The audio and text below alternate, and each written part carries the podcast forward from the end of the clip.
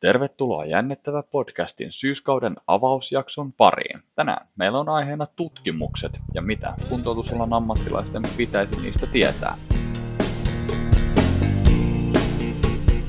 Tervetuloa kuuntelemaan.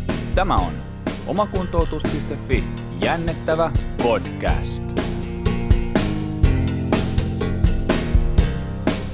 No niin, sitten tervetuloa taas syksyn alun myötä omakuntoutuksen jännettävä podcastin pariin kaikki meidän rakkaat hyvät kuuntelijat, kaikki kolme teistä. Ja tänään päästään aloittamaan tämä syksyn podcasti mun omasta mielestä oikeastaan aika tärkeälläkin aiheella, nimittäin tutkimusmaailmaan tämmöisellä pienellä, ei nyt ehkä syvyyssukelluksella, mutta jos tämä on nyt sit sitä pintaliitoa, niin, niin sillä. Ja vieraaksi meille näihin tutkimusmaailman koukeroihin on tullut vastaamaan Jari Karppinen. Jari on Jyväskylän yliopistossa väitöskirjatutkija ja myöskin siellä opettaa näyttöön perustuvan kuntoutuksen kurssia. Tervetuloa Jari ja ensimmäisenä ihan suuret kiitokset, että sä löysit aikaa kesken väitöskirjaprojektin tulla höpöttelemään tutkimuksista. Kiitos. Ehdottomasti tämä on mun suosikkiaiheita, eli aina kun mä pääsen tästä puhumaan, niin minä olen paikalla. No niin, hyvä. Tota, äh, haluatko vähän kertoa, kertoa meidän kuuntelijoille sitten siitä, että, että kuka sä olet ja mitä kaikkea sä teet, että sähän tosissaan opetat ja sitten sä oot Somtyn kauttakin vissiin jotain näyttöön perustuva kursseja vedellyt myöskin, niin, niin että pääsee kuuntelijatkin vähän orientoitumaan, että, että mikä, mikä mies ja kannattaako tätä kaveria uskoa? Joo, ää, tota, nimi on siis Jari Karppinen ja tällä hetkellä työskentelen siis väitöskirjatutkijana Jyväskylän yliopiston liikuntatieteellisessä tiedekunnassa ja ää, liikuntalääketieteen oppiaineessa. Ja olen aika väitöskirjani loppuvaiheessa, eli just tässä kirjoittelen yhteenvetoa kasaa ja jos kaikki menee putkeen tai kun kaikki menee putkeen, niin tuossa alkuvuoden puolella niin sitten väittelen. Ja, ja äh, miten mä oon päätynyt tähän tilanteeseen, niin on hirveän niin su, su, niin suoraviivasta. Ja yleensä mä tykkäänkin kertoa aina, jos kuulijakunnassa on vaikka ää, nuoria, ehkä tällä hetkellä opiskelevia henkilöitä, niin ää, omakin ura tähän pisteeseen on ollut tosi vaihteleva. Eli lukion jälkeen itse menin opiskelemaan biologiaa Turun yliopistoon, mutta sitten havahduin siellä kesken kaiken, että en ehkä haluakaan istua labrassa joka loppuelämääni ja päädyin sitten yksityiselle liikuntasektorille töihin, missä tein pitkään sitten äm, ryhmäliikuntaa, personal trainingia ja muuta vastaavaa. Olin myös kuntokeskuksessa hetken aikaa esimiehenä ja sitten ajattelin, sit, että no, tämä fysioterapia voisi olla tosi kiinnostavaa itse kertaalleen kävin äh, yrittämässäkin fyssariopintoja, mutta silloin jätin nekin kesken ja palasin vielä liikunta-alalle, että ei, tämä on paljon hauskempaa. Mutta sitten kumminkin päädyin uudestaan vielä fyssariopintoihin ja sitten lopulta ne natsaskin. Ää, ja kiinnostuin niin fysioterapiaopinnoista tosi tota, kovaa ja itse vielä fysioterapiaopintojen aikana sitten enemmän taas näistä biologisista ilmiöistä sekä myös tutkimuksesta ja mun itse fysioterapiaa opintojen opinnäytetyö oli sitten tämmöinen systemaattinen kielellisyyskatsaus, mikä oli sitten mulle tosi semmoinen kiinnostava prosessi. Ja se oikeastaan herätti sitten semmoisen halun myös opiskella näitä asioita pidemmälle. Eli tuntui, että niin kuin, ehkä ne fysioterapiaopinnot ei välttämättä sitten antanut itselle niin paljon työkaluja siihen tutkimustiedon käsittelyyn kuin olin toivonut.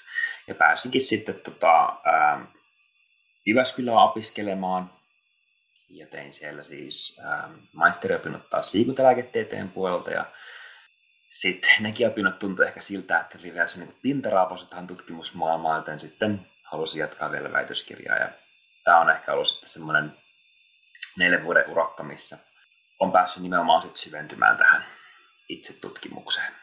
Ja, ja, ja tosiaan tällä hetkellä ää, teen tutkijan hommia, mutta olen opettanut myös aika paljon. Eli olen opettanut näytteen perustuvan terveydenhuollon kurssia yliopistossa sekä avoimessa yliopistossa nyt ää, nelisen vuotta. Ja, ja tämä on semmoinen yksi mun kiinnostuksen kohteita, mitä seuraan tosi tiiviisti, vaikka oma väitöskirjatutkimus pyöriikin sitten enemmän tuolla niin energia-aineen vaihdunnan ja muun puolella. Siinä kuulostaa, että siinä on jonkinlainen polku onnistuttu käymään. Pari, pari tuollaista pientä sivujuonnetta, mutta sitten taas kuitenkin... Hyvin monta mutkaa. Niin, mutta nivoutuu kuitenkin sitten tavallaan hyvin yhteen siihen, mitä esimerkiksi tällä hetkellä itse teet se päikkärin aihe ja muu, muu sitten sitä kautta. Niin. Kyllä, kyllä. Ja koko ajan ehkä niin kuin pikkuhiljaa niin kuin hahmottaa siitä, että minne suuntaan menossa. Tai sitten vaihtaa jossakin vaiheessa uraa vielä kokonaan. Sekin on ihan täysin mahdollista. Niin, kaikkea ehtii. Kyllä. Joo, mutta äh, tänään tosissaan meillä oli mm, ajatuksena tut, niin keskustella, jutella vähän niin nimenomaan tutkimuksista. Ja tämä menee meillä, meillä tähän viime keväänä alkaneeseen sarjaan, mikä vähän niin kuin kulkee nimellä, mitä fysioterapeuttien tai kuntoutuksen alan ammattilaisten pitäisi tietää siitä ja tästä aiheesta, että meillä on ollut siellä polvi- ja polvikirurgiaa yhtenä aiheena ja sitten on ollut olkapää ja olkapään kirurgia ja, ja sitten on ollut toi Jaro Karppinen, ei Jari Karppinen puhumassa sitten selkä, selkäkivusta ja siitä, että mitä tällä hetkellä sieltä pitäisi tietää, ja, ja tämä menee sitten siihen joukon jatkoksi, eli mitä fysioterapeuttejen tulisi tietää tutkimuksista ja tutkimusten lukemisesta, ja yritetään saada sellainen käytännönläheinen paketti aikaiseksi tämmöisestä kuitenkin verrattain teoreettisesta aiheesta. Tota, toivottavasti saat valmistautunut tähän hyvin. Kyllä. Syntynyt valmiina. Mutta aloitetaanko ihan semmoisesta niinku kaiken kattavasta kysymyksestä tietyllä tavalla, tavalla että mikä, mikä on sun oma ajatus sit siitä, että, että miksi niitä tutkimuksia kannattaisi lukea? Tai kannattaako niitä lukea? no mun mielestä totta kai tutkimuksia kannattaa ehdottomasti lukea. Ja, ja tutkimukset on ehkä semmoinen niin väylä mun mielestä kanavoida tietoa tässä yhteiskunnassa. Eli vaikka niin tutkimustenkin julkaisuprosessissa on monia semmoisia kysymyksiä, mitä tutkimuskentän tulee tulevaisuudessa miettiä, esimerkiksi tämä vertaisarviointiprosessi ja muu vastaa, niin silti tutkimustieto käy aikamoisen pressin läpi ennen kuin se päätyy sitten julkaistuksi ja käytettäväksi. Eli esimerkiksi nyt vaikka jos itse tässä kirjoitan yhden väitöskirjoituksen, niin mä oon itse käyttänyt siihen helposti aikaa vuosia, ää, perehtynyt siihen dataan tosi syvällisesti, ja sen jälkeen kaikki muutkin meidän tutkimusryhmän ää, osallistujat on päässyt kommentoimaan, kirjoittamaan ja haastamaan mua siinä, miten mä oon tulkinnut sitä dataa, mitä meillä on käytössä. Sen jälkeen, kun tutkimus on vihdoin valmis, lähetettäväksi lehteen, niin se käy siellä ensin tyypillisesti tämmöisen lehden editorin perkauksen läpi, ää, joka selittää, että onko tämä tutkimus jollakin tavalla soveltuva siihen lehden foorumiin ja olisiko he kiinnostunut julkaisemaan tämmöistä artikkelia. Sen jälkeen se lähtee ulkoiseen vertaisarviointiin, jossa tyypillisesti ainakin kaksi alan tutkijaa sitten kriittisesti arvioi tämän artikkelin. Ja sen jälkeen tyypillisesti tätä artikkelia muokataan usein montakin kierrosta, eli käydään tämmöistä keskustelua vertaisarvioiden kanssa, kunnes sitten lopulta tyydyttää kaikkia osapuolia, ja se mahdollisesti hyväksytään sitten julkaistavataksi tähän lehteen, jos nämä kaikki kriittiset vaatimukset pystytään sitten täyttämään. Eli tämmöisen tutkimuksen julkaisuprosessi ei useinkaan ole hirveän äm, niin kuin simppeli läpivienti verrattuna vaikka jonkin blogitekstiin, minkä mä voin mm. kirjoittaa tuonne nettiin. Ää, ja sen takia, kun halutaan tämmöistä niin objektiivista tietoa ja päämääränä pyrkiä kohti totuutta, niin tämä tutkimus antaa meille niin kuin selkeimmät lähtöviivat sitä kohti. Joo, eli käytännössä se tieto, mikä me saadaan sieltä tutkimuksesta, niin se on ehkä mm, menemättä sen kummemmin sitten ja sen syvällisemmin mihinkään niin kuin tiedon ole perusolemuksiin, mutta se on niin kuin mahdollisimman lähellä sitä, mitä mitä me voidaan niin kuin tietona, tietona käsitellä ja, ja käsittää, ja sitä, että tutkimus, tutkimus antaa meille ikään kuin hyvät hartiat ää, päätellä sitä, että miten tässä tilanteessa voisi tapahtua.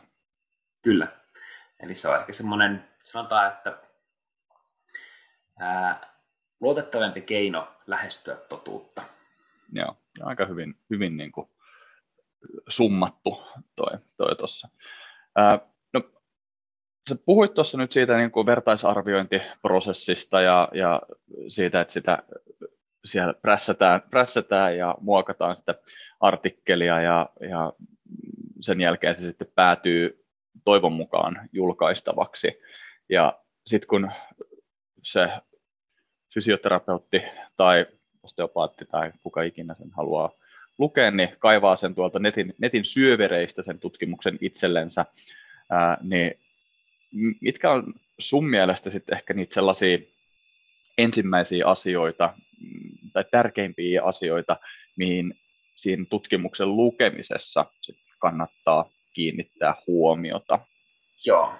Ähm, no tyypillisestihän kun ihminen löytää jonkun tutkimusartikkelin, niin se on yleensä tämän tutkimuksen tiivistelmän eli abstraktin perusteella.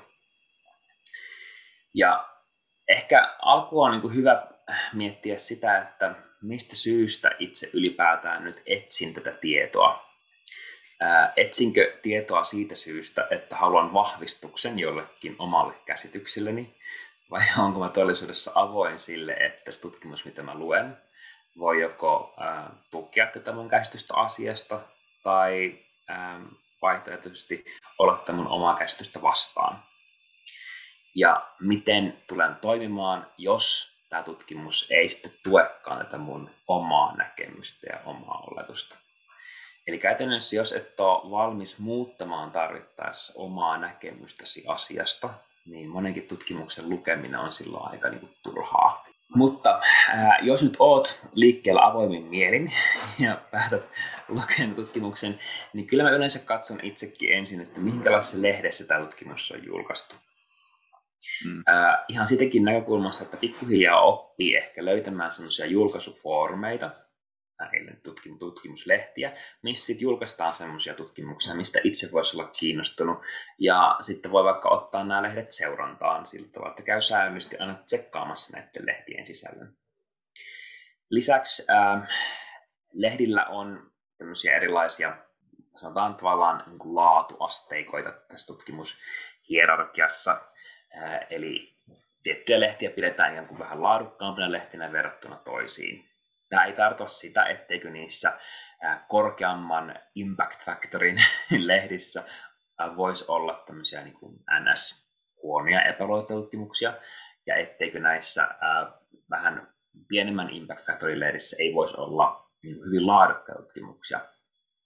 Mutta ehkä niin todennäköisyydet sille, että tämä vertaisarviointiprosessi on ollut vielä niin kuin semmoinen jämäkämpi, ää, ja se artikkeli on käynyt vielä voimakkaan pressin läpi, niin tyypillisesti tämmöiset artikkelit löytyy niistä vähän korkeamman tason lehdistä, jolloin voi olla ehkä niin kuin lähtökohtaisesti vähän luottavaisempi, että täällä on tehty oikeita menetelmällisiä ratkaisuja tämän artikkelin tekemisen suhteen. Sitten kannattaa lukea myös kirjoittajat ja missä maassa tämä on tehty. Ihan kirjoittajat myös siitä ajatuksesta, että oppii tuntemaan tutkijoita ja sitten ehkä rupeaa seuraamaan sellaisia tutkijoita vaikka sosiaalisessa mediassa, eikä tutkii vähän sitä omaa kiinnostuksen alaa. Jolla yleensä pysyy sitten vaikka Twitterin perusteella hirveän niin kuin kätevästi perillä siitä, että minkälaista tutkimusta tästä asiasta julkaistaan. Myös tämä maa ihan siitä syystä, että jos puhutaan vaikka tämmöistä hoitotutkimuksista, niin eri hoitokäytänteet saattaa vaihdella maiden välillä, jolloin niin esimerkiksi jos puhutaan vaikka tutkimustuloksen yleistettävyydestä, niin jos vaikka tutkimus on tehty jossakin hyvin Suomesta poikkeavasta maasta, niin välttämättä silloin se ei ole ihan niin sovellettavissa tähän niin meidän terveydenhuoltojärjestelmään välttämättä. Toki voi olla myös toisin. Sitten jos mennään itse siihen tutkimusartikkeliin, niin monestihan puhun nyt siis ihan täysin omasta kokemuksesta, mm. että meidän tapana on skipata ne menetelmät ja siitä suoraan sen tutkimuksen loppuun, eli sinne johtopäätöksiin ja katsoa, että tukeeko, tukeeko tämä tutkimuksen johtopäätös sitten mun omia oletuksia ja ajatuksia. Siis yleensähän toi tehdään siinä niin kuin otsikko tai vähintään kyllä. abstractin conclusions kohdalla. Se pitää olla hyvä hissipuhe sieltä tutkimukselta, että jaksanko mä kyllä, lukea. Kyllä, kyllä, kyllä. Voinko pistää tämän jonnekin sosiaalisen mediaan tukemaan omia näkökulmia niin ilman lukematta koko artikkelia. Joo. Näin ei varmaan kannata tehdä. Sit. Näin ei kannata tehdä. Siitä voi tulla tota, hyvin tota, sit noloja kohtaamisia ihmisten kanssa, jos joku sitten päätyykin lukemaan oikeisissa artikkeleihin. eli, eli menetelmät on hirvittävän tärkeä osa, ja ne on monesti tosi vaikea osa, koska jos ei ole itsellä semmoista niin syventävää osaamista ää, tietyistä tutkimusmittausmenetelmistä tai vaikka tilastollisesta analyysistä, niin ne voi olla vähän niin kuin hankala hahmottaa. Mutta itse yleensä siellä menetelmäosion alussa löytyy heti semmoinen hirveän tärkeä ää, taulukko, ää, mikä kannattaa lukea tarkkaan. Eli Table One, eli taulukko yksi sieltä yleensä tiedot tutkittavista, eli ketä siinä on tutkittu siinä tutkimuksessa. Ja tämä on myös tärkeä asia, jos mietitään vaikkapa tutkimuksen sitten sovellettavuutta siihen omaan fysioterapiatyöhön tai oman asiakkaan hoitoon. Eli yleensä semmoinen karkea ajatus siitä, että voidaanko tutkimuksen tuloksia soveltaa asiakkaan hoitoon, on se, jos tämä tutkittava olisi tullut sisään otetuksi siihen tutkimukseen mukaan tai ainakaan hänelle ei niin selkeitä semmoisia poissulokriteereitä, mitkä olisi estänyt tämän hoidon toteuttamisen ikään kuin hänen.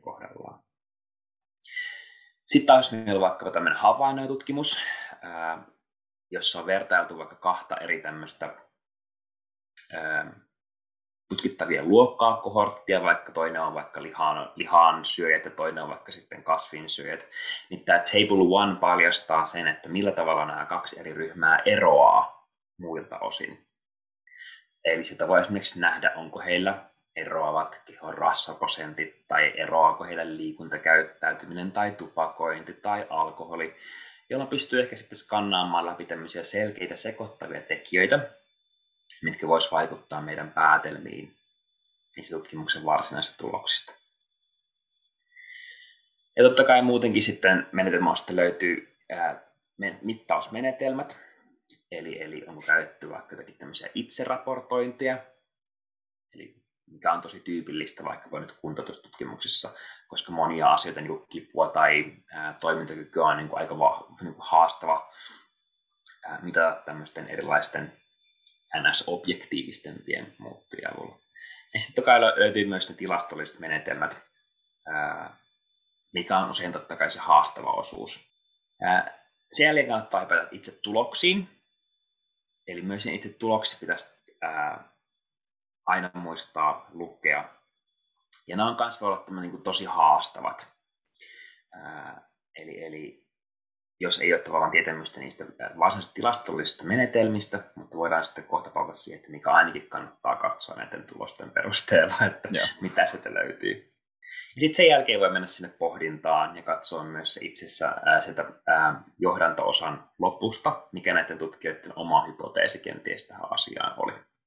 Niin, mitä ne oli mieltä. Miten ne on, joo, miten, mitä ne on ehkä niin kuin olettaneet hypoteesina ja miten sitten vastaa näitä heidän johtopäätöksiä. Ja totta kai että pohdintaa kannattaa sitten puntaroida sen tulososion kanssa yhteen, eli onko omasta mielestä ne tutkijoiden tekemät johtopäätökset linjassa niiden varsinaisten tulosten kanssa. Joo, koska ihmisiähän ne tutkijatkin on ja aika usein just näkee sitä, että, että ne ei ehkä sitten nämä ää, johtopäätökset, eli se conclusions, niin ne ei ehkä ihan sitten olekaan yksi yhteen edes siitä sen, niiden tutkijoiden itse saavutetun datan tukemia. että siellä ehkä saattaa olla, että ne johtopäätökset voi olla ajoittain, ajoittain huomaa, että on niin rajustikin ehkä liioteltuja siinä mielessä. Joo, siis se on, niin kuin, huomaan itse, että se on tosi vaikeaa. Ja tavallaan, ää, vaikka itsekin niin kuin, ajattelen olevan niin kuin, tosi niin kuin, kriittinen ja objektiivinen omalle datalle, mutta huomaan siltikin, että helposti kun lähdet muokkaamaan johtopäätöksiä, siitä jollakin tavalla niin helposti päätyy värittämään niitä. Mutta onneksi on yleensä meillä muita kirjoittajia, jotka sitten tota, nappaa sut ruotuun. Ja tää, yleensä nämä johtopäätökset on kanssa kun tekee, on, vaikka tekee itse vertaisarvioita, niin yleensä aina näistä johtopäätöksistä sitten päädytään keskustelemaan jollakin mm. tasolla kirjoittajien kanssa. Se loppujen lopuksi ajatellen se on hirveän sinällänsä loogista, että jos mietitään sitä, että miten ihminen itsessään hankkii sitä tietoa, niin totta kai niin kuin niitä omia havaintoja pidetään paljon tärkeimpinä tai luotettavimpina kuin sitä, että mitä jotkut toiset on, on niin kuin saanut. Ja sitten ehkä saattaa olla luonnollistakin, että siellä löytyy tavallaan vahvempia yhteyksiä kuin mitä siellä sitten oikeastaan loppuviimeen raasti onkaan. Kyllä. Että se kannattaa muistaa nimenomaan se, että pohdintaosa on semmoista tulkintaa ja sitä ei kannata niin kuin niellä purematta aina. Joo, kyllä. Sä mainitsit tuossa muutamaan kertaa hetki, hetki sitten tuon impact-faktorin, eli sen ikään kuin lehtien tämmöisen, onko se vaikuttavuusnumero, luku vai mikä se nyt on suomeksi. Mutta avaako vähän, että, että, että mikä, mistä tämä impact-faktori, mikä se on? Että sehän on niin kuin numero, että onko kymppi paljon vai vähän tyylisesti ja mistä se, mistä se niin kuin koostuu? Joo, Impact on niin vai, lehden vaikuttavuuskerroin. Eli ajatellaan, että mitä korkeampi tämä lehden vaikuttavuuskerroin on, niin sitä korkeampi tämän lehden ikään kuin asema suhteessa muihin lehtiin on. Ja totta kai me niin tutkijoilla pyritään usein saamaan artikkeleita mahdollisimman kovan impact factorin omaaviin lehtiin, koska yleensä silloin ne saa enemmän semmoista arvostusta, mitä päädytään lukemaan enemmän. Ja ne on myös ää, ää, joskus voi olla semmoisia niin käänteen tekeviä artikkeleita tutkijan uralla. Esimerkiksi puhutaan vaikka tämmöistä tosi tämmöistä glamour-lehdistä, vaikkapa jostakin Natureista tai Science tai New England Journal of Medicineista, niin tavallaan jos saat yhden jutun julkaistua vaikka ensimmäisenä kirjoittajan tämmöisessä lehdessä, niin sulle tulee heti aikamoista nimeä sitten tutkijoiden keskuudessa. Mutta tämä vaikuttavuuskerroin perustuu siis siihen, että kuinka monta artikkelia tämä kyseinen lehti julkaisee edellisen kahden vuoden aikana, ja kuinka monta kertaa edeltävän kahden vuoden aikana näihin ää, tota, ää, lehden julkaisemiin artikkeleihin viitataan muissa artikkeleissa. Eli tämä perustuu ihan niin julkaistujen artikkelien viittausten määrään. Ja, ja ää, impact factor tai tämä vaikuttavuuskirjo nousee yleensä tosi korkeaksi tämmöisillä aloilla, missä ää, on runsasta ja tosi nopeatempoista, vaikka nyt lääketieteessä. Eli tyypillisesti just lääketieteen vaikka tämä New England Journal of Medicine tai Lancet, niin keikkuu siellä impact factor pyramidin huipulla. Sitten taas monet tämmöiset vähän niin kuin hitaammat ja pienemmät tieteet, niin ää, impact factorit luonnostaan liikkuu alempana. Ja tästä syystä niin kuin eri tieteenalan lehtien vertailu tämän vaikuttavuuskertoimen perusteella ei olekaan hirveän järkevää. Esimerkiksi ähm, vaikkapa nyt tämmöisen soveltavan fysiologian alalla meillä on ihan sairaan arvostettuja lehtiä, joiden impact factor on vaikkapa kolme, mikä sitten taas lääketieteessä ei ole hirveän kummonen vaikutuskerroin, vaikuttavuuskerroin. Eli vaikuttavuuskerrointa voi niin kuin ainoastaan tulkita sen tieteen alan sisällä, ja silloinkin se on semmoinen niin suuntaa antava. Joo. Nyt sinällään itse huomannut myöskin se, että kyllä se aika, niin kuin säkin tuossa sanoit, että, että katsoo vähän sitä lehteä, niin kyllä se huomaa, että semmoiset oudoimmat tai tutkimusraportin lukemisen jälkeen niin kuin epäselvimmät tutkimukset monesti menee läpi sitten niihin alhaisemman impact-faktorin lehtiin, mitä nyt jossain kuntoutuksen alalla, niin saattaa olla, että ne pyörii jossain ykkösen, kakkosen hujakoillakin ne impact-faktorit joillain lehdillä, niin, niin sieltä voi välillä tulla vähän omituisuuksiakin vastaan sitten. Kyllä, kyllä.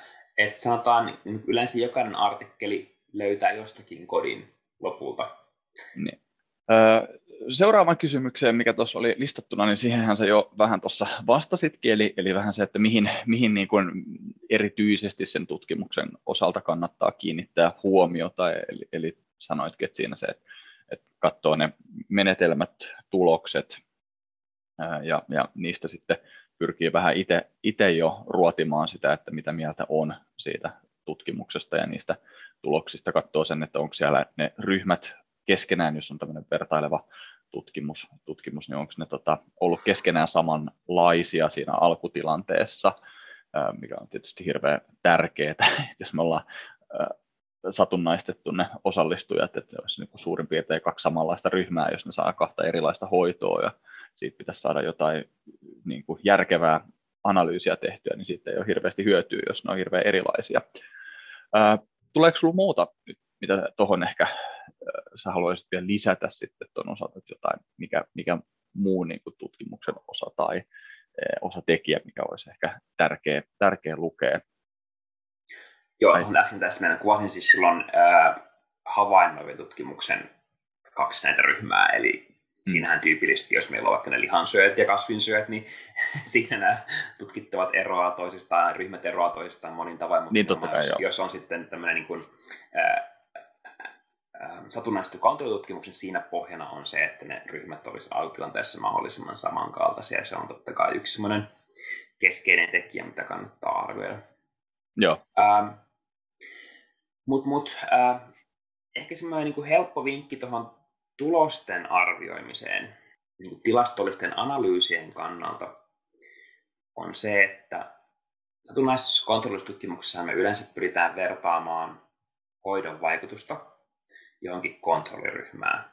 Ja, ja silloin tutkimuksen päätulos on myös tämmöinen aikaryhmä-yhdysvaikutus.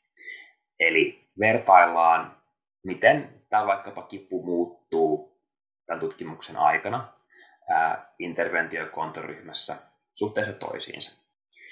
Monesti sitten tämmöisissä ehkä ei niin laadukkaissa artikkeleissa saattaa päästä läpi päätuloksina sellaiset löydökset, että havaitaan ryhmän sisäinen muutos.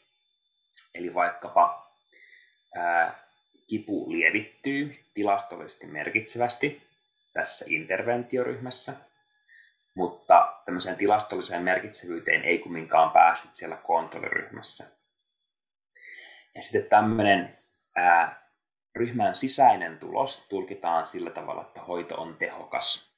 Välttämättä ei tehdä ollenkaan tämmöistä ryhmien välistä vertailua, tai sitten se ryhmien välinen, tai tämä ryhmien välinen ää, ero sivuutetaan sitten siellä pohdinnassa ja keskitytään ainoastaan näihin ryhmän sisäisiin muutoksiin. Ja tämä on semmoinen keskeinen niin kuin punainen vaate, mikä on aika helppo tunnistaa, vaikka nyt ei niin kuin, olisi hirveän perillä tilastollista menetelmistä. Eli aina pitäisi pystyä löytämään tutkimuksesta se ää, aikaryhmä yhdysvaikutus, eli se ryhmien välinen vertailu sen tutkimuksen aikana. Ja niiden johtopäätösten tulisi perustua aina siihen tulokseen, ei siihen, mitä tapahtuu jonkun yksittäisen ryhmän sisällä. Joo, koska sitten periaatteessa, että jos me löydetään tämmöinen tilanne, että siellä tehdään vaan sitä vertailua sitten sen yhden ryhmän sisällä, niin silloinhan tämä satunnaistettu tutkimus on käytännössä niin kuin muuttunut vaan tämmöiseksi havainnoivaksi tutkimukseksi, että katsotaan vaan, että jos me tehdään näin, niin mitä tälle ryhmälle tapahtuu vertailematta sitä mihinkään. Joo, hyvä tiivistys. Se on silloin tavallaan semmoinen yksittäisen ryhmän mm. kokeellinen tutkimus. Niin, vähän, niin, kyllä, just näin. Tämä olikin hyvä, hyvä aasinsieltä seuraavaan kysymykseen, mikä, mikä tuossa olikin just tämä, että mitä semmoisia niin yleisiä ää, ongelmia noissa sitten tutkimuksia lukiessa ehkä voisi olla hyvä vähän havainnoida, eli, eli sen, sen niin kuin, tai mitä siellä yleisemmin tehdään, joko tarkoituksella tai vahingossa. Eli just tämä tämmöinen että voi, va, ei, ei, ei tehdäkään sitä vertailevaa tutkimusta vaikka jossain RCT-asetelmassa, ne vaan tehdään semmoinen ryhmien sisäinen. Sitten muita, muita, mitä nyt yleisesti on, niin puhutaan tämmöisestä niin kuin spinnistä tai harkingista tai sitten tämä p-hacking on myös y- yksi, mitä, mitä niin kuin, mihin törmää. Mutta tota, onko niitä muita ja onko mitkä sun mielestä on, tai sun kokemuksen perusteella ja näkemyksen perusteella on niitä semmoisia yleisimpiä, ja miten ne ehkä sitten helpoiten sieltä tunnistaisi? mä jätän näiden Joo. termien avaamisen sulle. Joo. no spinistä me oikeastaan vähän niin kuin puhuttiinkin jo tässä. Mm.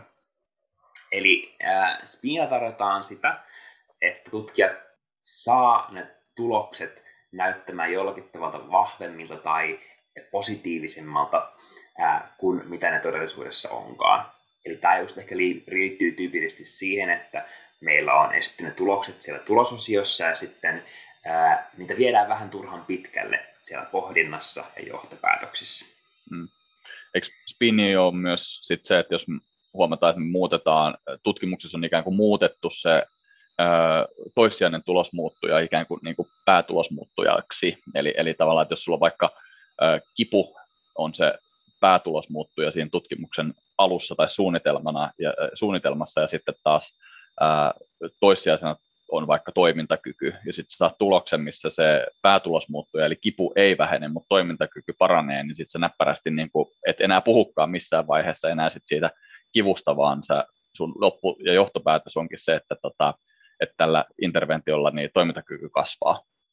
Joo, tämä on tämmöistä just outcome switchingia, niin, mikä kuuluu tavallaan tähän spinnin, spinnin alle. Ja tämä on ollut myös tyypillistä, varsinkin niinä aikoina ennen kuin tämmöistä etukäteisrekisteröintiä tutkimuksissa vaadittiin. Eli, eli juurikin, että jos me tavallaan havaitaan se tilastollisesti merkitsevä paraneminen ainoastaan siellä toimintakyvyssä, mutta ei kivussa, niin sitten me ohjataan se kipu ja jätetään se jopa kokonaan raportoimatta tai sitten vaan niin jätetään se pienemmälle huomioarvolle tutkimuksessa ja näin päästään sitten tänne tota, saadaan tämä hoito näyttämään vaikuttavammalta. Ja tästä tuleekin se hyvä pointti, että monesti tai käytännössä nykyään kaikissa RC-tutkimuksissa vaaditaan etukäteisrekisteröintiä, ja ne etukäteisrekisteröintikoodit löytyy tutkimusartikkeleista. Ja jos haluaa tarkistaa tämmöistä, onko tapahtunut tämmöistä outcome switchingia, onko jätetty raportoimatta jotenkin tulosmuuttuja, niin kannattaa vaan napata tutkimusartikkelista se kyseinen koodi, iskeä se Googleen ja se yleensä vie suoraan sitten sinne ää, tutkimusrekisteriin. Ja sitten pysyy tarkistamaan sieltä, että onko kaikki tulosmuuttajat raportoitu tai onko sitten vaihdettu näitä päätulosmuuttuja ja sekundääritulosmuuttuja keskenään. Sitten tämä harkking on käytännössä tämmöistä niin kuin, hypoteesien tekemistä tai muuttamista niiden tulosten perusteella, mitä on saatu. Ja tässä on totta kai monia eri alaluokkia, mutta esimerkki nyt voi olla vaikka se, että meillä on joku tietty hypoteesi, kun me lähdetään tutkimukseen, me saadaankin vastakkainen tulos, niin me vaihdetaan se hypoteesi toisinpäin sitten sitä mm. tutkimusartikkelia kirjoittaessa. Ja tämähän on niin hyvin tyypillistä ähm, erityisesti niin havainnoivien tutkimusten puolella, ehkä enemmän kuin, niin kuin satunnaistojen kontrollitutkimusten puolella yleensä on sitten perusteena se, että niin looginen hypoteesi on se, että joku hoito on kenties tehokkaampi tai ehkä ainakin samanarvoinen verrattuna johonkin toiseen hoitomuotoon. Eli, eli havainnointutkimus osalta on niin vaikea myöhemmin tarkistaa, että onko nämä, tämä totta vai ei, koska havainnointutkimuksia etukäteisrekisteröidään edelleen vähän vähemmän, mutta siihenkin suuntaan ollaan koko ajan menossa. Ja sitten se oli myös se p-hacking-kysymys, mm. eli p-hackingilla tarkoitetaan sitä, että ää, meillähän edelleen on tämmöinen tilastollisen merkitsevyyden käsite, joka tyypillisesti linkitään siihen, että p-arvo on pienempi kuin 0,05, mistä varmasti kaikki on kuullut. Ja me tiedetään myös se, että tämmöisiä tutkimuksia, missä löydetään tämmöisiä tilastollisia merkitsevyyksiä, on huomattavasti helpompi julkaista verrattuna tämmöisiin tutkimuksiin, missä tämmöisiä tilastollisia merkitsevyyksiä ei löydetä. Joten tutkijoille on aika iso kiusaus siinä, että, että jollakin tavalla sitä dataa käsitellään sitten sillä tavalla, että löydetään niitä tilastollisesti merkitseviä tota, tuloksia. Ja tämä on ton, niin monesti niin kuin haastavaa, koska esimerkiksi jos meillä on vaikka joku tietty datasetti, vaikkapa 40 ihmiseltä, niin pyritään selvittämään, että onko joku ää, tekijä X yhteydessä johonkin tulosmuuttujaan Y. Ja sen jälkeen me tehdään vaikka tämmöinen niin kuin regressio- tai korrelaatioanalyysi. Ja me havaitaan, että okei, täällä on nyt muutama tämmöinen henkilö, joiden arvot poikkeaa niin kuin aika selkeästi näistä muistutkittavista. Kun me tehdään tämmöisiä korrelaatioita ja regressioanalyysejä, niin tämmöisessä pienessä aineistossa yksittäiset henkilöt, heidän niin kuin poikkeavat arvot, voi niin kuin aika paljon muuttaa sitä yhteyttä ja sitä korrelaatioa tai niin kuin, ja sitä regression ää, suoran suuntaa. Ja, ja, ja monestikaan niin kuin näiden tutkittavien osalta on sit, niin kuin vaikea mie, niin kuin lopulta tehdä sellaista niin kuin päätös siitä, että pitääkö heidät sisällyttää siihen tutkimukseen, onko se parempi, että he on siellä mukana, vai pitäisikö heidät sulkea pois sieltä, koska heidän tuloksensa voi vaikuttaa niin selkeästi sitten niihin kaikkiin, tai ylipäätään niihin tuloksiin. Että tämä ei ole aina hirveän niin kuin suoraviivasta. Sitten toinen esimerkki on se, että meillä on vain hirveän iso data, mikä on nykyään tyypillistä. Eli on kertonut vaikka tämmöisiä biopankkiaineistoja, jolloin pystytään ää, skannaamaan läpi lukuisia muuttuja ja niiden yhteyksiä tiettyihin lopputulosmuuttujiin. Ja sitten me voidaan löytää vaikkapa, että joku, joku no, mustikoiden syönti on yhteydessä johonkin ää, verenpaineeseen. Ja sitten löydän tämmöinen yksittäinen ää, yhteys, ja me helposti vaan sit mennään se edelleen ja sitten raportoidaan se tota, julkaisussa ja perustetaan juttu sille. Eli, eli tämä on haastavaa. Mm, joo. Eli toi, tavallaan näistä, kun miettii nyt tätä tämmöistä spinniä tai outcome switchingia tai tätä p-hackingia tai harkkingia, niin käytännössä siellä, jotta sä pystyt ne tunnistamaan, niin varmin tapa on katsoa se tutkimusprotokolla tai se suunnitelma ja verrata sitä siihen, mitä on raportoitu. Välillähän ne kyllä sitten näkee jo ihan siitä suunnan piirtein abstraktistakin, että nyt ei ehkä ihan ole kaikki mennyt, mennyt kuntoon. Ja, mm, kuuluuko se myös myöskin osana tätä, että välillä näkee sit sitäkin, että me tavallaan tutkitaan, meillä on ihan hirveän paljon just nimenomaan niitä tulosmuuttujia, mitä säkin nyt kerroit tuosta mustikoiden syömisestä ja verenpaineesta, että ikään kuin ää, todennäköisyys sille, että me löydetään tilastollinen merkitsevyys kasvaa koko aika, mitä enemmän vertauksia me tehdään, mutta se tota, tilastollinen merkitsevyys ei välttämättä olekaan sitten todellinen. Eli jos me, niin, että jos me vaikka katsotaan, että mihin kaikkeen jäätelön syöminen on, on, on liitoksissa, niin me jossain vaiheessa löydetään sieltä sitten se uima-altaaseen hukkuminen. Juurikin näin. eli eli äh, erityisesti testataan niin kuin, lukuisia tämmöisiä äh, lopputulossa muuttuja ja, ja, ja ennustavia tekijöitä, niin jollakin tavalla pitäisi pystyä huomioimaan se, että me ollaan tehty näitä monia erilaisia tilastollisia testauksia. Kyllä silloin aina löytyy tai lisääntyy se todennäköisyys sille, että me löydetään sellaisia yhteyksiä, mitkä on sitten enemmän sattumanvaraisia kuin todellisia. Mm. Ja tässä syystähän esimerkiksi kun satunnaisissa kontrolloissa tutkimuksissa, mikä totta kai niin fysioterapiakentällä on usein se, mihin tota, ähm, ähm, erityisesti, tai mistä ollaan erityisesti kiinnostuneita, niin erilaiset voimalaskelmat, joilla päästään siihen ryhmäkokoihin, niin lasketaan sen perusteella, että ää, minkälainen vaikutus me halutaan havaita päätulosmuuttuja osalta. Ja sitten jos meillä on huomattavan paljon kaikkia muita lopputulosmuuttuja, niin se ikään kuin syö sitten lopulta meidän tilastollista voimaa. Ää, eli tässä syystä niin RC-tutkimuksessa tulisi olla yksi päätulosmuuttuja ja sitten muutama toissijainen lopputulosmuuttuja erityisesti silloin, kun puhutaan nimenomaan tämmöistä niin kuin hoidon vaikutuksen arvioimisesta. Kyllä.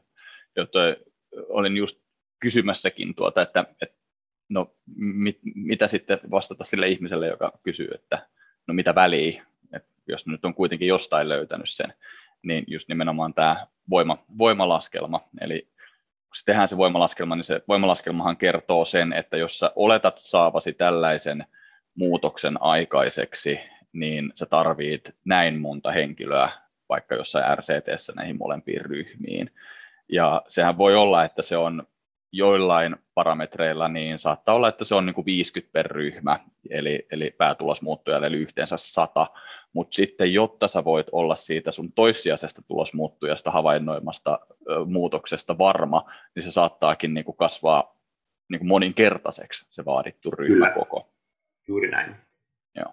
Eli siinä on vastaus siihen, että no mit, mitä väliä, niin sitä väliä, että se, tulos, se, se vaikutus muuttuu koko ajan niin kuin epäluotettavammaksi. Kyllä, juuri. Se voi olla olemassa ja se voi olla ihan totta, mutta se on epävarmempi ja epävarmempaa, että se on totta. Juuri näin. Varsinkin sillä P0,05 tasolla, tasolla arvioituna. Ja sitten taas jos sitä no joo, menee aika syvälliseksi. Sitä jos me muutetaan, niin sitten taas otoskoko, otoskoko kasvaa, kasvaa hirveästi. Mä yritin olla menemättä niin kuin, kauhean, liian syvälle tästä, ei, ei aina ei voi itselleen mitään myöskään. Tota, no hei, nyt toi P-arvo on tuossa muutaman kerran tullut jo mainittua, mainittua sitten, niin, niin tota, mm, ja säkin sanoit, että mäkin sanoin että tuosta niin P-arvosta, että se on pienempi kuin 0,05, niin onko se nyt sitten tämä Stairway to Heaven ja se niin kuin be all, end all ja, ja tae siitä, että tämä on täysi totuus ja mikään muu ei ole mahdollista.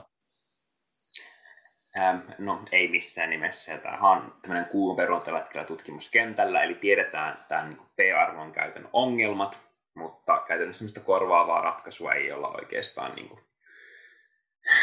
pysty löytämään. Että ehkä oikea ratkaisu on vaan se, että pyritään sitten tulkitsemaan tuloksia oikein mm. ja tietämään tavallaan ne P-arvon ää, käytön rajoitteet. No. Eli käytännössä P-arvo ää, kertoo siitä, että ää, onko siinä datassa, mitä me käsitellään, jotakin semmoista poikkeavaa, mikä ei voisi johtua ikään kuin sattumasta. Ja tyypillisesti me ollaan käytetty 0,05 rajaa. Eli jos tämä tutkimus joku toistetaan 100 kertaa, niin 95 kertaa sitten päädytään siihen lopputulemaan, että se datassa on jotakin semmoista ää, poikkeavaa, mikä ehkä ansaitsisi meidän huomioon. Toinen versio tällä on totta kai 95 luottamusväli, mitä nykyään käytetään sitten enemmän, joka kertoo sitten myös ehkä enemmän sitä vaikutuksen suunnasta ja mahdollisesta suuruudesta. Eli silloin jos tämä tutkimus toistetaan 100 kertaa, niin 95 kertaa sadasta, niin tämä luottamusväli päätyy sisältämään sen hoidon todellisen vaikutuksen. Eli me voidaan olla silleen luottavaisia, että se hoidon toinen vaikutus todennäköisesti ehkä sitten hahmottuu jonnekin tänne luottamusvälin alueelle. Eli tutkimusten tai tutkimusraporttiin lukiessa niitä näkee näkee siitä, että kun lukee sitä tulosta, niin siellä on se P-arvo, joka on ilmoitettu joksikuksi, ja sitten sen vieressä on sulkeissa litania numeroita, jotka ei ehkä heti kerro mitään, mutta ne, se lukema siellä sulkeissa on siis nyt sitten se luottamusväli, mikä, jo, mikä kertoo sitten sen, että se tulos 95 prosentin todennäköisyydellä vaihtelee näiden lukemien sisällä ja on keskimäärin sitten se, mikä siinä on. Eli jos siinä on... Joo, käytännössä se ei todellisuudessa kerro todennäköisyyttä, mutta no. äh, itsekin olen tota, istunut äh, tota, tilastieteen kurssissa, niin proffa sanoi, että kyllä sen saa niin kuin ajatella sillä tavalla, vaikka se ei todellisuudessa sitä olekaan. Joo, ja tämähän on, se, tämähän on just nimenomaan sitä syvää päätyä, missä niin itsekin sekoittaa itsensä. Menee kolme minuuttia, niin mä oon aivan sekaisin, kun mä alan miettimään näitä just, että no mihin, mitä tämä vielä lyhyen matikan käyneenä, niin helppo. Tota, Mutta joo, joo, se omat, noissa niinku tulkinnoissa ja mitä, mitä se joku juttu oikeasti kertoo, niin, niin niissä olla kyllä sitten tarkka. Et siinä on se semmoinen niin oikea määritelmä ja sitten on se semmoinen niin riittävän tarkka käytäntöön kyllä. sopiva määritelmä. Sen verran mäkin olen jo onnistunut tässä yliopistossa jotain oppimaan. Se on, se on juuri näin. Joo.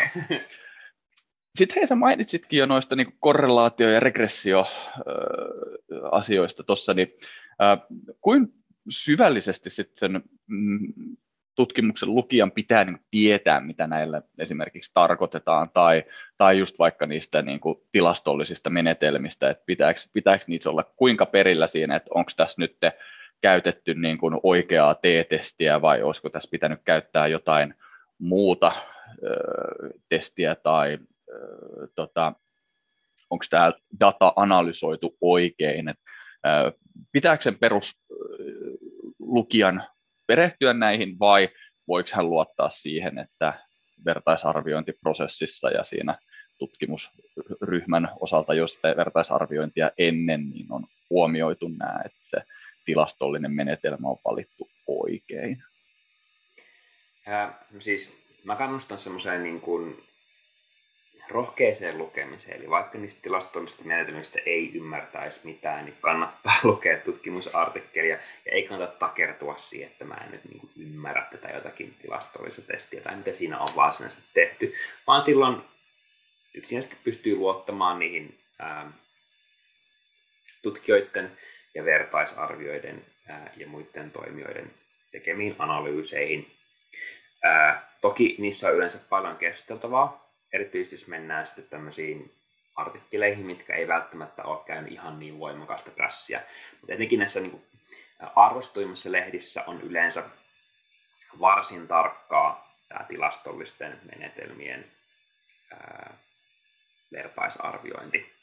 Et niihin voi olla niin kuin hyvin luottavainen. Ja sitten totta kai, jos joku jää askarruttamaan, niin sitten kannattaa kysyä mielipidettä joltakin, joka ehkä on perehtynyt näihin asioihin, mutta ei kannata niin jäädä niihin kiinni. Mm. Eli ei tarvitse ymmärtää syvällisesti, kannattaa niin kuin vaan rohkeasti lähteä lukemaan tutkimusta. Sitten jos joku asia inspiroi, niin sitten ottaa enemmän tie- selvää tästä asiasta. Mm, siitä kyseisestä. Joo. Kyllä. Yes. Um, no sitten tuossa puhutti, puhuttukin vähän siitä, että meillä on tietysti niin kuin erilaisia tutkimuksia, että meillä on niin kuin vertailevia tutkimuksia, sitten meillä on seurantatutkimuksia, sitten meillä on näitä niin kuin satunnaistettuja kokeita, RCT-tutkimuksia ja muita, niin ähm, näitähän on niin kuin paljon erilaisia. Sitten on näitä niin kuin monimenetelmällisiä tutkimuksia, jotka yhdistelee sitten sitä niin kuin laadullista ja, ja määrällistä puolta, puolta myöskin, niin ää, pystyykö antaa semmoisen tietyn jonkun pienen ö, selityksen siitä vähän, että mit, mitkä on ne semmoiset niin ikään kuin erilaisten tutkimusmenetelmien niin päälinjat just, ja mit, mitkä ne sitten niin kuin erottaa toisistaan, että just vaikka ö, seurantatutkimus, vertaileva tutkimus, satunnaistettu koe, jne. Joo, ehkä tyypillisesti niin kuin, sanotaan niin kuin meidän alalla nämä tutkimukset voidaan luokitella niin kolmeen luokkaan, eli just näitä niin kuin poikkileikkaustutkimuksia, missä on mitattu joku tietty ää, juttu ihmisiltä yhdessä aikapisteessä, ää, mutta tavallaan he, heitä ei ole pisty mihinkään tämmöiseen kokeeseen tai hoitoon näiden tulosten saavuttamiseksi. Mm. Ja nämä on tyypillisesti tutkimuksia, missä on paljon tutkittavia, ja täällä pyritään löytämään erilaisia yhteyksiä joidenkin asioiden välille.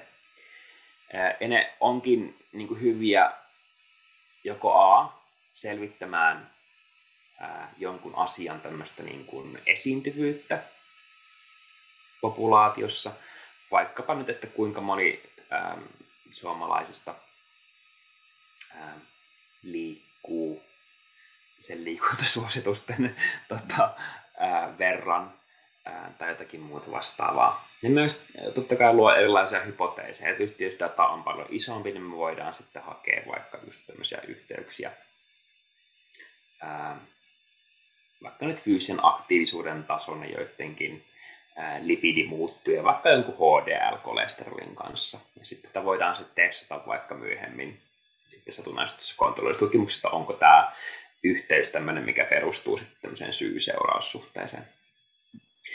Jos meidän tämmöisen syy päästään pidemmälle silloin, kun me mitataan ihmisiä useamman kerran, eli seurataan heitä ajassa, jolloin puhutaan tämmöistä pitkittäistutkimuksista tai kohortitutkimuksista, eli vaikka mitataan henkilöt ennen ja jälkeen 10 vuoden seurannan, mutta me ei pistä heitä minkäänlaiseen hoitoon, vaan annetaan heidän elää normaalia elämää. Ja sitten me ollaan vaikka kiinnostuneita siitä, että miten ää,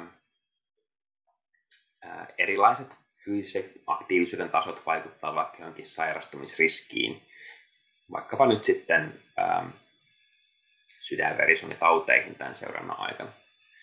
Ja kun meillä on usein mittauspiste, niin sillä päästään jo niin kuin vähän lähemmäs tämmöistä syy-seuraussuhdetta.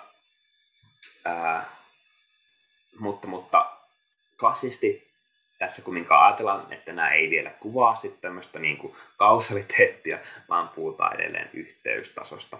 Nykyään on kyllä tulossa myös semmoisia uudenlaisia causal inference-tekniikoita, millä pystytään tilastollisin keinoin, kun pystytään kontrolloimaan kaikki sekoittavat tekijät mahdollisimman tarkkaan, niin pääsemään niin kuin aika lähelle jo semmoista syy, niin kuin syy-seuraussuudetta, mutta ää, ne on sitten myös vähän syventäviä juttuja.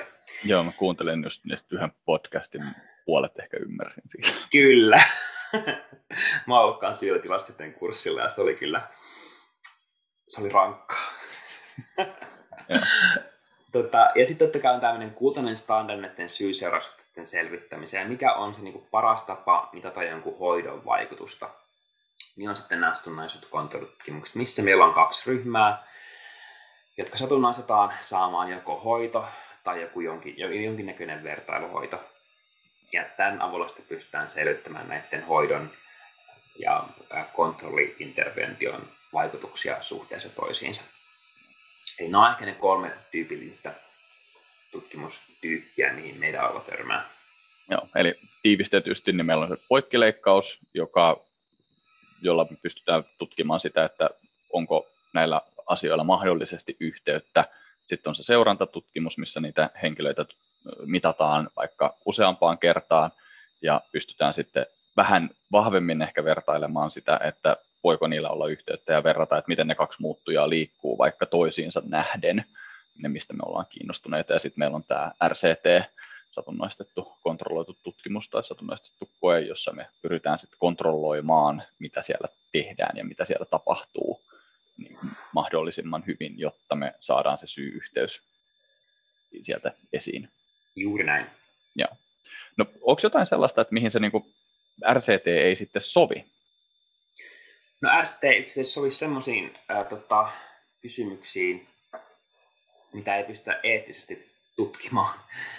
Eli vaikkapa nyt, okei, okay, meidän tutkimusryhmä tutkii siis naisten vaihdevuosia ja niiden naisten vaihdevuosien vaikutuksia ää, terveysmuuttujiin. Niin me ei voida ää, rekrytoida joukkoa terveitä naisia, joista puolet me satunnaisetaan tämmöiseen niin kuin, ää, kohdu- ja munasarjojen poistoon, ja sitten puolet jatkaa normaalia elämää. Eli tämä ei ole niin kuin eettisesti mahdollista, jolloin niin kuin meillä ehkä semmoinen kaikkein paras asia on sitten ne tämmöiset niin etenevät seurantutkimukset, missä pystytään kartoittamaan, mitä niin kuin naisille, naisille tämmöisten niin luonnollisten vaihdevuosien aikana tapahtuu. Eli eettiset kysymykset on totta kai semmoinen niin selkeä, selkeä, selkeä ää, tekijä. Sitten toinen on totta kai se, että ää, RCT-tutkimuksessa on monia tämmöisiä yleensä, ne on hirvittävän kalliita, että ne on yleensä ajallisesti melko rajoittuneita.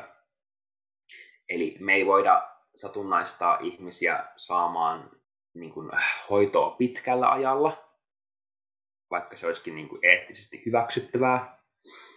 Ää, tai välttämättä meidän ei ole mahdollista tehdä niin pitkiä seurantoja sitten näissä RCTissä, että ää, ne olisi millään tavalla just järkeviä. Joten tämmöiset niin resurssiset rajoitteet voi tulla sitten myös vastaan siinä, että RCT ei sitten ole se hirveän soveltuva. Joo.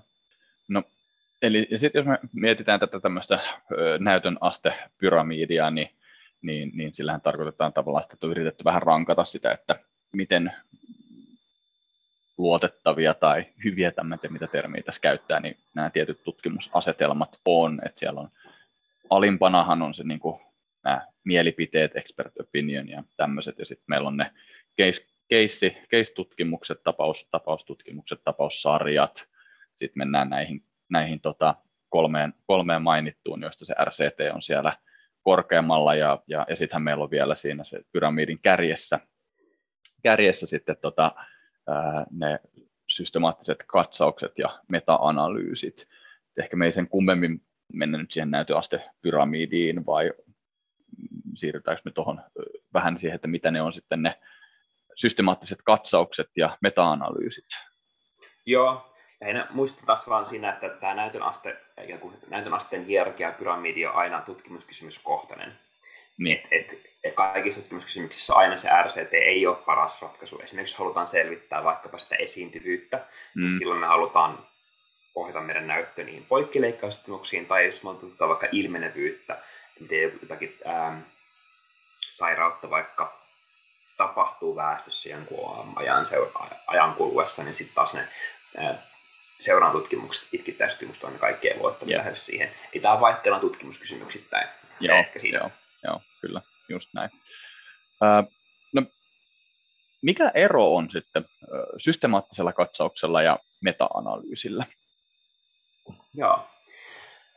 No, systemaattinen kirjallisuuskatsaus on siis tämmöinen kirjallisuuskatsaus, mihin pyritään etsimään kaikki aihetta käsittelevät tutkimukset mahdollisimman kattavasti, läpinäkyvästi ja sillä tavalla, että pystytään toistamaan.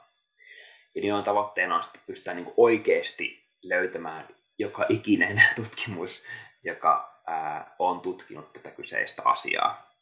Tämä ehkä erona semmoisille niin kuin, ää, narratiivisille katsauksille tai scoping katsauksille, mitkä pyrkii vähän niin kuin vaan kartottamaan sitä tutkimusta, mutta minkä tämmöiset tiedonhakumenetelmät ei ole ihan niin semmoiset systemaattiset ja läpinäkyvästi raportoidut. Käytännössä jokainen meta-analyysi sisältää aina systemaattisen katsauksen myös, eli meta-analyysi tai analyysi on vaan viety sitten ää, myös määrälliseen muotoon. Eli pyritään analysoimaan ja kasaamaan tätä tietoa myös tilastollisen keinoin eli yhdistämään näiden tutkimusten tulokset ää, sitten jonkinnäköiseen tämmöiseen niin kuin numeeriseen puulattuun yhdistettyyn vaikutukseen. Ja sitten aina antaa sitten vähän lisäarvoa, jos se on mahdollista tehdä.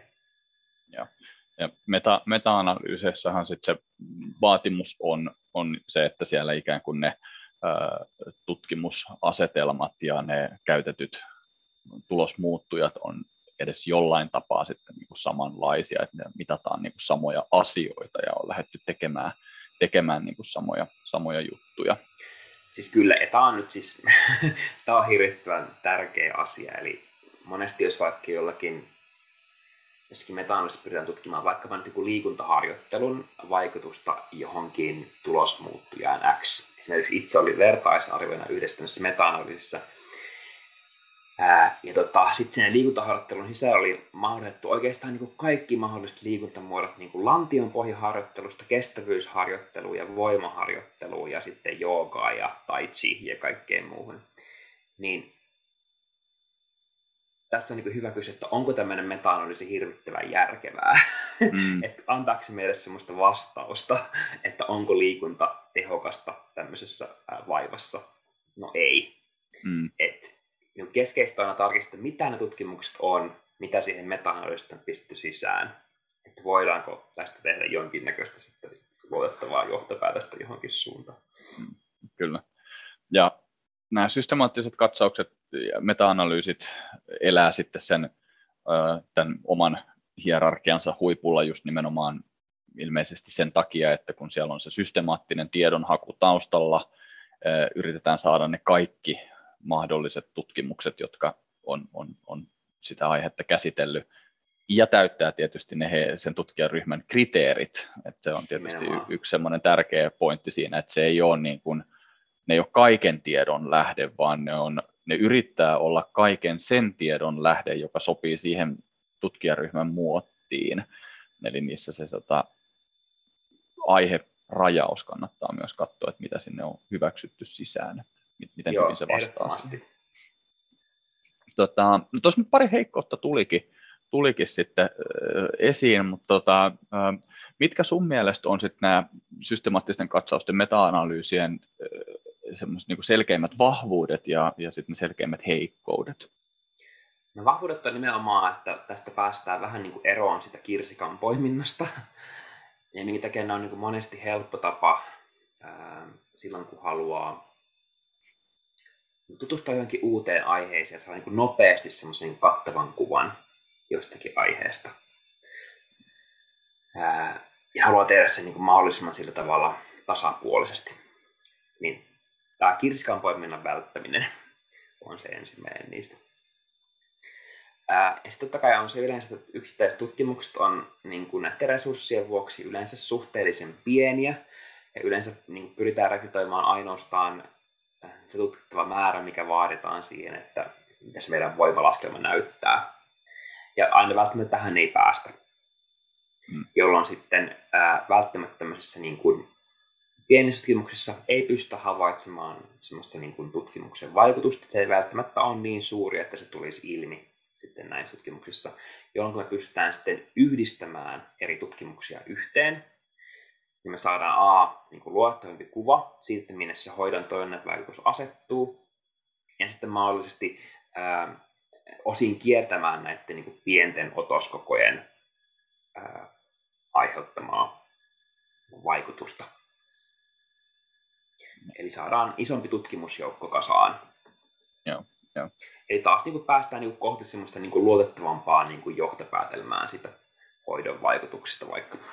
Joo, just niin kuin miettii sitä meta-analyysiä, niin se, että mikä vaikka systemaattisessa kirjallisuuskatsauksessa samasta aiheesta niin voi jäädä vielä vähän semmoiseksi niin kohinan täytteiseksi, että kun se lukee ja katsoo, niin siitä ei ehkä ihan vielä saa sellaista arviota siitä, että no että no miten tässä nyt käy, että onko tällä väliä vai eikö tällä ole väliä, mutta sitten jos sit pystytään tekemään se meta-analyysi, niin sitten se tosissaan tapahtuu just tämä, mitä sä, säkin sanoit, että sieltä saadaan niin kuin, ö, laitettua enemmän yksin kansiinsa ja sitten se antaa sen yhden kivan pienen numeron siitä, että no miten tässä nyt kävi.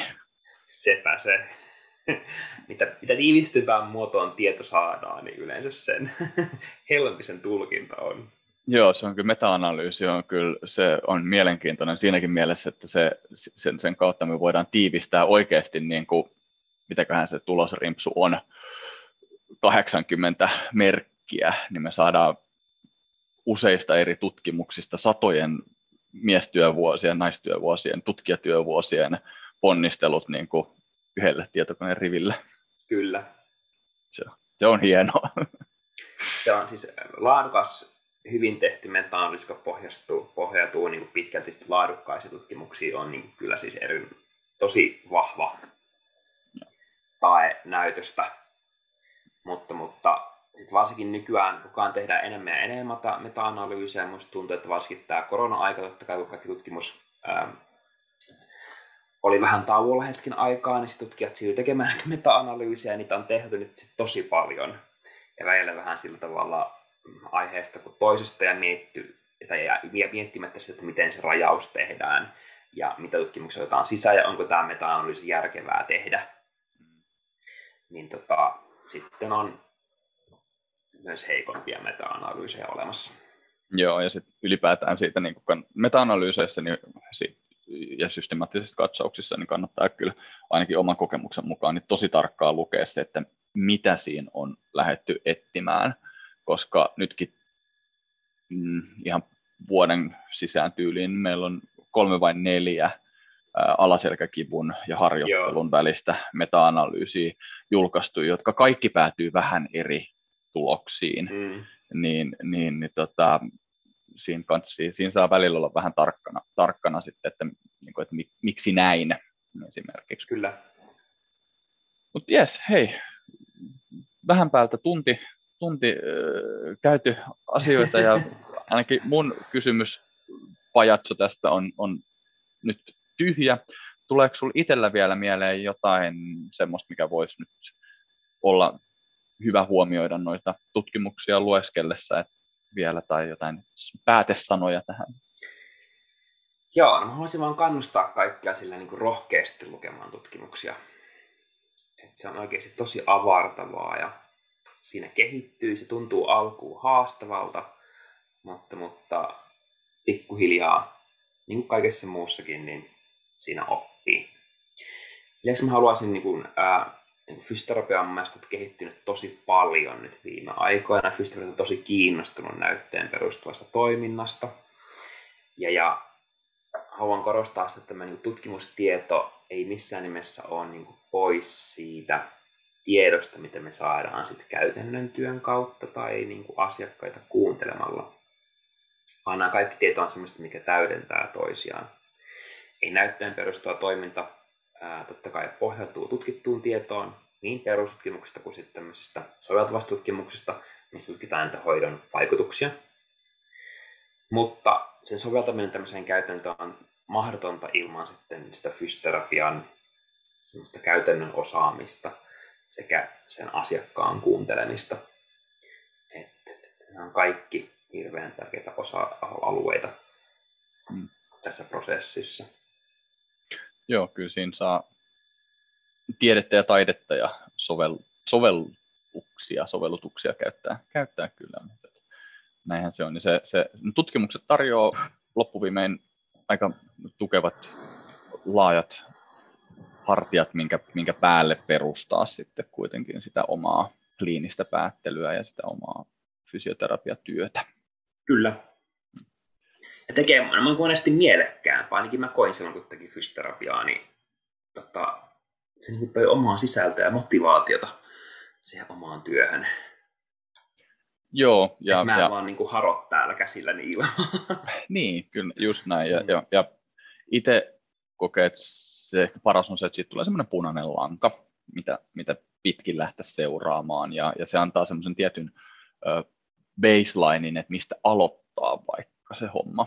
Ja sitten lähtee on tosi hyvä kuvaus. sen, sen yksi, yksittäisen tilanteen etenemisen mukaan sitten lähtee soveltamaan. Jep. Hyvä. Hei, kiitos Jari vierailusta ja kiitos kaikille kuuntelijoille kuuntelemisesta. Mä toivon, että tämä on avannut tätä tutkimusmaailmaa eikä ole lisännyt ahdistusta, vaan ehkä toivottavasti vähän avannut sieltä taustoja ja, ja lisännyt sitä ymmärrystä ja rohkaissut lukemaan tutkimuksia sen sijaan, kun tehnyt niistä entistä monimutkaisemman kuulosia, koska se, se riski aina on olemassa, että sit niin kuin vaipuu syvemmälle epäuskoon, kun lähtee perkaamaan ja, ja altistaa itsensä sille tutkimusmetodologian ja menetelmien avaamiselle ja pähkäilylle.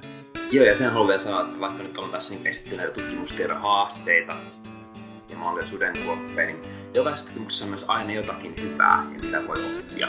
Hmm. Et, et, jokainen tutkimus on lopulta kuitenkin arvokas ja kartoittaa sitä tietoa, mitä meillä on. Kyllä, kyllä, juurikin näin. Mutta hei, kiitos vierailusta ja muille kaikille kuuntelijoille kiitos paljon kuuntelusta. Ja tästä saatiin nämä podcast syksy auki ja katsotaan mitä kaikkea muuta me saadaan vielä nauhoitettua.